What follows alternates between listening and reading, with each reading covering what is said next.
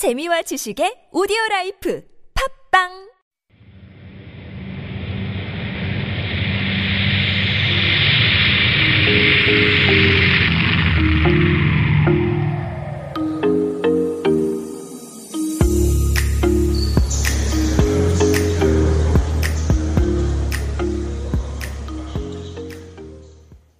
Hi, this is Alex Sigrist, and you're listening to TBS EFM 101.3. This is Super Radio Into the Breeze, but this week we are not going to be traveling because there is a situation going on in Korea. As you know about, it is the coronavirus, COVID 19. And rather than talk about places to travel this week, I thought maybe we'd get some information from a specialist who is an expert in the field of immunology, Dr. Lee Jong-bok. He graduated from the University of Toronto with a PhD in immunology and is currently working as a scientific associate specializing in immunization as a member of the University Health Network in Toronto. So we have him on the line right now. Hello, Dr. Lee. Thank you for joining us. Hello, thank you for having me here. It's a pleasure to have you. We have a couple questions. We are trying to learn a little bit about how to stay safe and what this really means for Korea and, of course, the rest of the world. And so we're really happy to have you enlighten us a little bit. But before we get started, do you mind giving a little bit of background information about yourself? So my name is Jong Bok. Um, I did my PhD at University of Toronto, as you already mentioned. And the field that I'm studying right now is utilizing our immune system to treat different type of diseases such as cancer and transplantation and stuff. So this is the area that I'm working on. I'm encountering a lot of news about COVID-19. My family's in Korea right now, so it is something that I'm very interested in and I've been following up closely with. So I'll try my best to share some insights and some listen literature, literature that are done in the scientific field to give you better idea about what COVID-19 is. Okay, great. Can we start with the basics? Can you tell us a little bit about the coronavirus and how it relates to our immune system? Just kind of the basics for us who aren't scientifically as savvy as you will be. So coronavirus is called coronavirus because it looks like a crown under the microscope. That's why it got the name coronavirus. And there are different types of coronaviruses, and a lot of the ones that were in our human population weren't very toxic or lethal until recently. This COVID-19 has uh, transferred from our animal population into our human population, and it started to infect our people. And unfortunately, coronavirus, because our our immune system has not been seeing these coronaviruses and our population wasn't really aware of the virus, we weren't really ready for it, and it has been widely spreading. Coronavirus itself can cause some toxicity, but a lot of cases, um, healthy individuals are able to overcome the um, sickness that comes from the coronavirus through our immune system.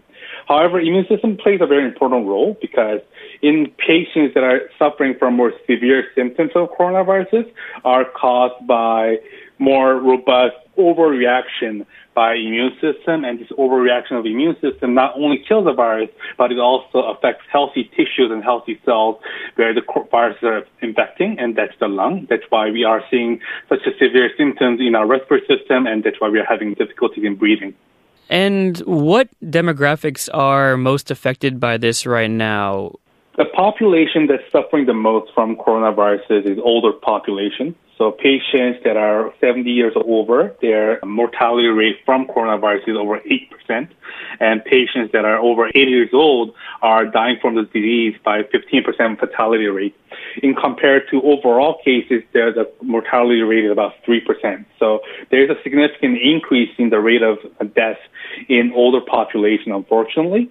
And when we talk about other health concerns, individuals with cardiovascular disease are at a higher risk of death. About 10% of infected patients with cardiovascular disease die from coronaviruses, and about 7% of the patients that have diabetes uh, die from coronaviruses upon infection.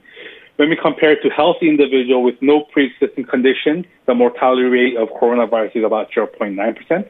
So there's a huge uh, jump and huge, huge increase in the the rate of mortality by coronaviruses when you have cardiovascular disease, diabetes, or when you're older, over 70 years old. Are there any misconceptions about this particular coronavirus that are going around that you know of that are causing harm because we have the wrong information, or even just interesting misconceptions that people have about it? Sure. So I think, in, especially in Korea, the government is taking a very um, strong actions against coronaviruses, trying their best to contain the issue right now and trying to control the disease. And I think that's a very, very good sign. However, um, the collateral damage that comes from it is that a lot of people are very scared about it. And I think there is a fine difference between being scared about it and being very careful about it. The fatality rate of coronavirus is quite low compared to other other um, coronaviruses. Other coronaviruses that has happened before include SARS or MERS. SARS, the mortality rate was, was about 10%, and MERS, the death rate was about 20%. In comparison, coronavirus by statistic is about 2%. And we even think that that 2% is an overestimate because a lot of the patients that get coronaviruses have mild symptoms or have no symptoms at all. So we don't really know that they have suffered coronavirus. We think that it's a mild headache or just a fever, and we just don't think that that's coronaviruses, but that could be actually coronavirus. And that's why we think that even that 2% is an overestimate. So the virus itself is not very dangerous. It's not that, that fatal. The issue is that it's very highly transmissive. That's why a lot of people are getting it, and that's why the count for deaths is a lot higher than MERS or SARS. However, the actual fatality rate is lower than and SARS. Um, another thing is that uh, we often compare coronavirus, COVID-19 with flu. And right now, the death count for flu is a lot higher than COVID-19.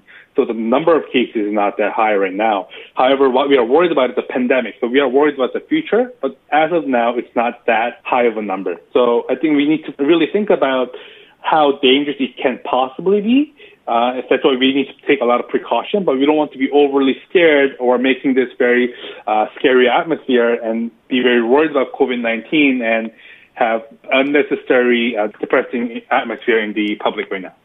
Does the scientific community have any sort of consensus as to when the virus itself will peak in transmission, when it will start to not spread as quickly, or is that something we don't know yet?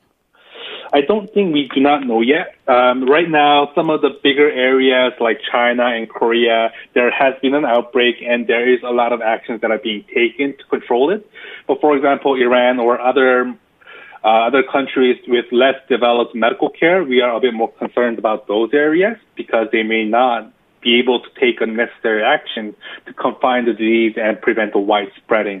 So in those cases, that can lead to a large burst of coronavirus incidents. Um, whereas in more in, countries like Korea, where they're trying really hard to control it, we may be able to get it away a lot sooner than what we are actually expecting. So right now there's a mixed consensus, and it, also depends on a lot of other parameters and a lot of other situations and environmental factors. Can you give us some practical methods to help prevent infection in our daily lives? What can we do just as regular people? So I think the information is definitely out there. So washing your hands thoroughly. And I think the reason why we really emphasize on hygiene is because coronavirus or COVID-19 can persist in surface of objects. So when, when there's droplets from infected individuals, and let's say it goes onto the onto death, it can last there for, for, for a couple of days.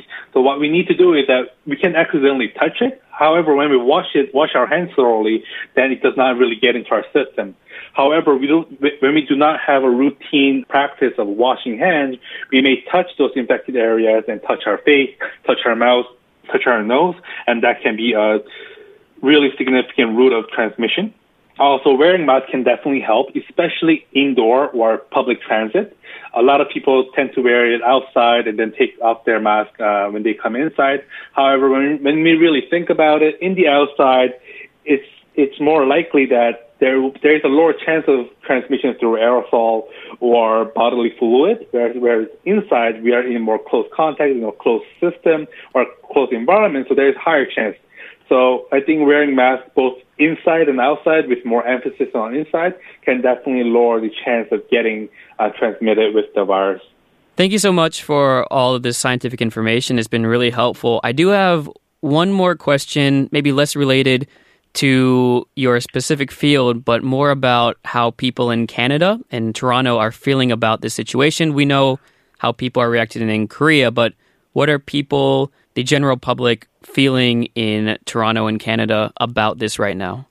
Canada, we were largely not too worried about COVID 19 uh, until very recently. There, are, there has been few cases uh, where patients who are who are transmitted with COVID-19 has been identified, and especially where I live, which is in Toronto, it's a very mixed population. There are mixed culture. There are people from all over the world coming in, Iran, Korea, China, and there is about 15 to 20 cases of COVID-19 has, that has been identified. So people are becoming more and more concerned about it. Uh, we are not taking very um, excessive action right now, and I think uh, maybe it, it would be a good time to start taking more aggressive action to prevent uh, outbursts of COVID-19. But right now, people are becoming more aware, but it's not a big public concern or issue at the moment. But at least where I work in hospital, whenever I, I travel outside of Canada and when I come back, I need to notify occupational health before I come back to work. And if there's any signs of COVID-19, uh, such as fever or muscle ache, I need to have two weeks off and staying at home to make sure that I don't have developing symptoms of COVID-19. So there are precautionary actions that are being taken. However, it's not at the stage where very strict actions are taken like in Korea. All right, thank you so much. Do you think there's anything we've missed that you would like to inform people about, or have we covered most of the general topics for today?